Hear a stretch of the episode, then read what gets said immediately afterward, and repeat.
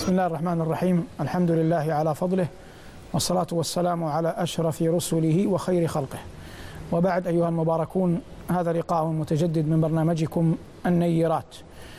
وفيه نعرض لألفاظ قرآنية. ونجول في المعنى العظيم الذي جاء به السياق القرآني المبارك لهذه المفردة. واليوم عنوان هذه الحلقة الهدي. وكنا قد مهدنا في اللقاء الماضي ونحن نتحدث عن مفردة الهداية.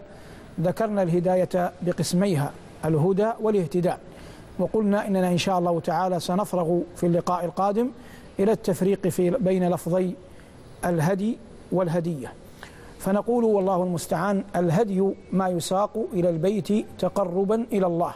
قال الله جل وعلا هديا بالغ الكعبة هديا بالغ الكعبة. وهو من أعظم شعائر الرب تبارك وتعالى. هذا الهدي يقع من حيث الصناعة الفقهية على ثلاثة أضرب. يقع نافلة مطلقة وذلك أن يتقرب العبد ببهيمة الأنعام ابلا أو بقرا أو غنما إلى بيت الله الحرام. يعني يسوقها إلى بيت الله الحرام سواء كان ذلك في أشهر الحج الحج أو لم يكن في أشهر الحج. فهذا مطلق وليس صاحبه مقيدا بحج ولا بعمرة. وقد كان النبي صلى الله عليه وسلم يبعث هديه من بيته في المدينة. وهذه سنة ربما غفل الكثير عنها في زماننا هذا.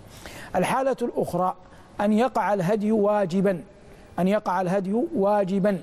وهذا في حالتي الإحرام بالحج تمتعا أو قارنا الإحرام بالحج تمتعا أو أو قارنا قال ربنا فمن تمتع بالعمرة إلى الحج فما استيسر من الهدي. الحالة الثالثة أن الهدي يقع فدية وهذا في حالة ترك واجب في حالة ترك واجب لأثر عن ابن عباس رضوان الله تعالى عليهما في هذا الشأن.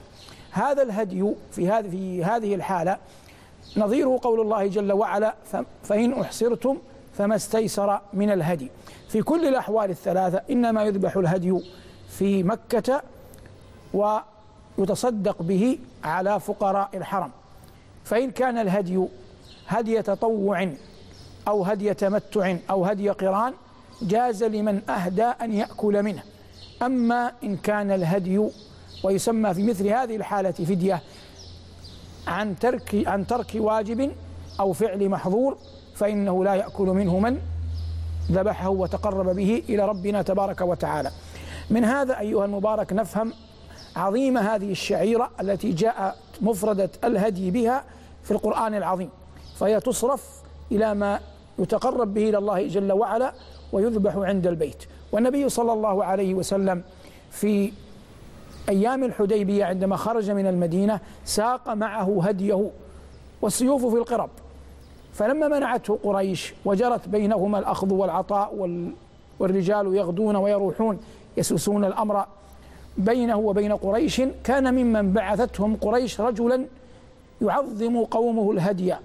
والنبي صلى الله عليه وسلم كان قائدا اماما نبيا حصيفا عاقلا. فلما أبصره ورآه قال لأصحابه هذا من قوم يعظمون الهدي. فأروه الهدي. وكان الهدي قد حبس اياما طوالا قبل أن يدخل به مكة. فتضرر. فلما رآه الرجل عاد. وذم قريشا على منعها النبي صلى الله عليه وسلم من دخول البيت. ولامهم وربما كان هذا توطئة بعد ذلك لبعث سهيل بن عمرو ليقوم صلح الحديبية. قال ربنا جل وعلا يذكر ذلك والهدي معكوفا أن يبلغ أن يبلغ محله. أين محله؟ أن يذبح في الحرم. أين محله؟ أن يذبح في الحرم. هذا كله الذي سقنا عن لفظ الهدي. وأفضله على الأظهر الإبل ثم البقر ثم الغنم. هذا الذي يترجع عندي فيما يهدى للبيت أما الأضاحي فقد قال جمهور العلماء أنها على هذا الترتيب. لكن يرجح عندي والعلم عند الله أن الأضاحي الكبش أي الغنم فيها أفضل. الكبش من الغنم أفضل لأن الله جل وعلا فدى به الذبيحة من ولده إبراهيم عليه عليه السلام. من هذا كله ننتهي من لفظ الهدي. ننتقل الآن للفظ الهدية وهي مفردة نيرة جاءت في القرآن. قال الله عز وجل وإني مرسلة إليهم بهدية فناظرة بما يرجع المرسلون. جاء هذا بسياق خبر نبي الله سليمان مع بلقيس. فإن سليمان آتاه الله جل وعلا ملكا ممتدا وسخر له الجن والإنس والطير وسخر له الريح. ومع ذلك يريد الله جل وعلا أن يريه. أن كل أحد مهما امتد سلطانه وعظم ملكه وعلت مرتبته يبقى عبدا. فأبصر هدهد من جند سليمان. مملكة كاملة غابت عن ملك سليمان وعلمه. قال أحط بما لم تحط به وجئتك من سبأ بنبأ يقين. إني وجدت امرأة تملكهم وأوتيت من كل شيء ولها عرش عظيم. والخبر معروف. الذي يعنينا منه هنا أن هذه المرأة كانت حصيفة عاقلة وهذا في النساء قليل.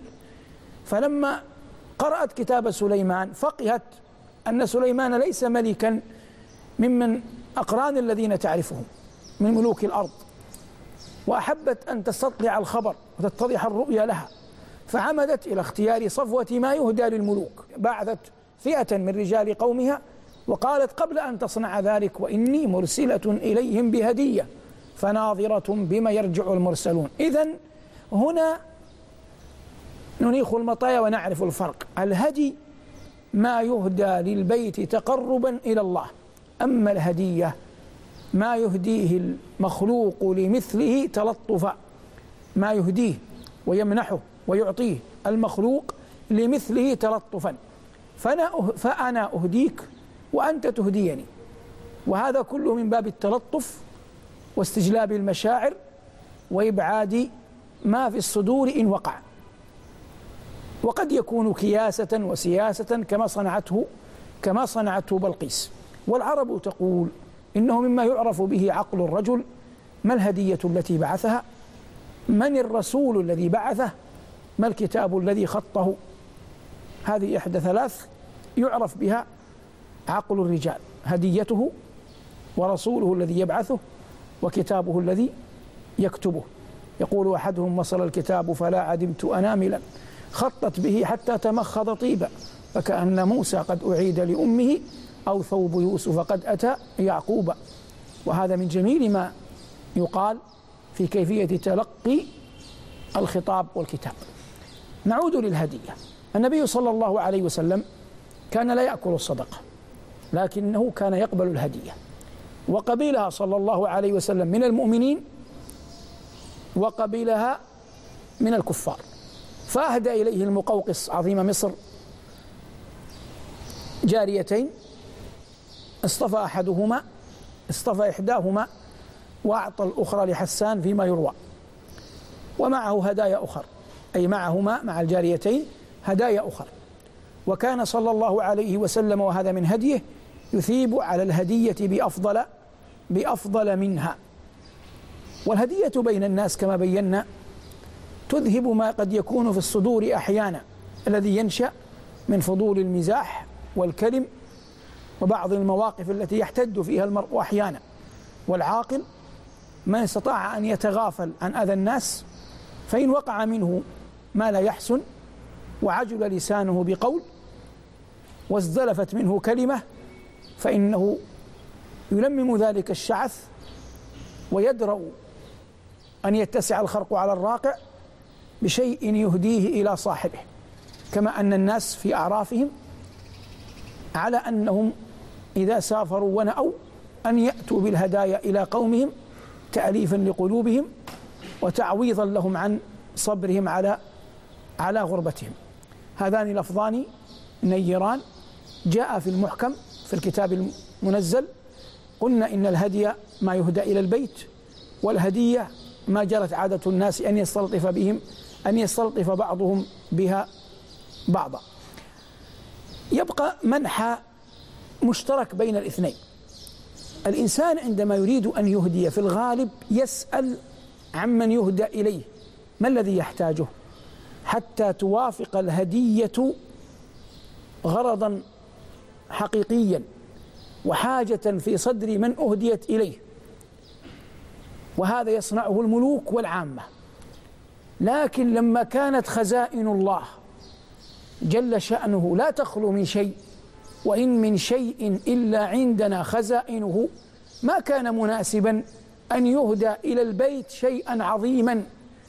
لأن كل شيء نريد أن نهديه إلى الله تبارك وتعالى فهو في خزائنه. لكن بهيمة الأنعام عظم شأنها وجل قدرها باعتبار النية. عظم شأنها وجل قدرها باعتبار النية. واعتبار النية هنا أن الله جل وعلا تعبدنا بأن بهيمة الأنعام هي التي تهدى للبيت. ولهذا عندما يفد الرجل على القصور وأبواب السلاطين تراه يتزين ويلبس الحلل والمتاع الجميل وما يجعله أثيرا في أعين الناس وجيها في مرآهم. لكن الله لما أراد منا أن نأتي بيته تعبدنا أن نأتي بإزار ورداء لأنه مهما ارتدينا مهما اكتسينا فإن ذلك فضل ربنا جل وعلا علينا ونحن نقدم على بيت ملك الملوك جل شأنه. إذا جمعنا ما حررناه اليوم مع ما قلناه في الحلقة الماضية من الهدى والاهتداء والهدي والهدية لاحظنا أن الصناعة اللغوية تجعلهما تحت مظلة واحدة. لكن القرآن لسمو بلاغته ورفيع مقام منزلته البيانية فرق بين الأربع. فجعل الله الاهتداء مما يتعلق به أفعال الناس وبالنجم هم يهتدون. وجعل الهدى مما ينسب إليه. ولو شاء ربك لجمعهم على الهدى.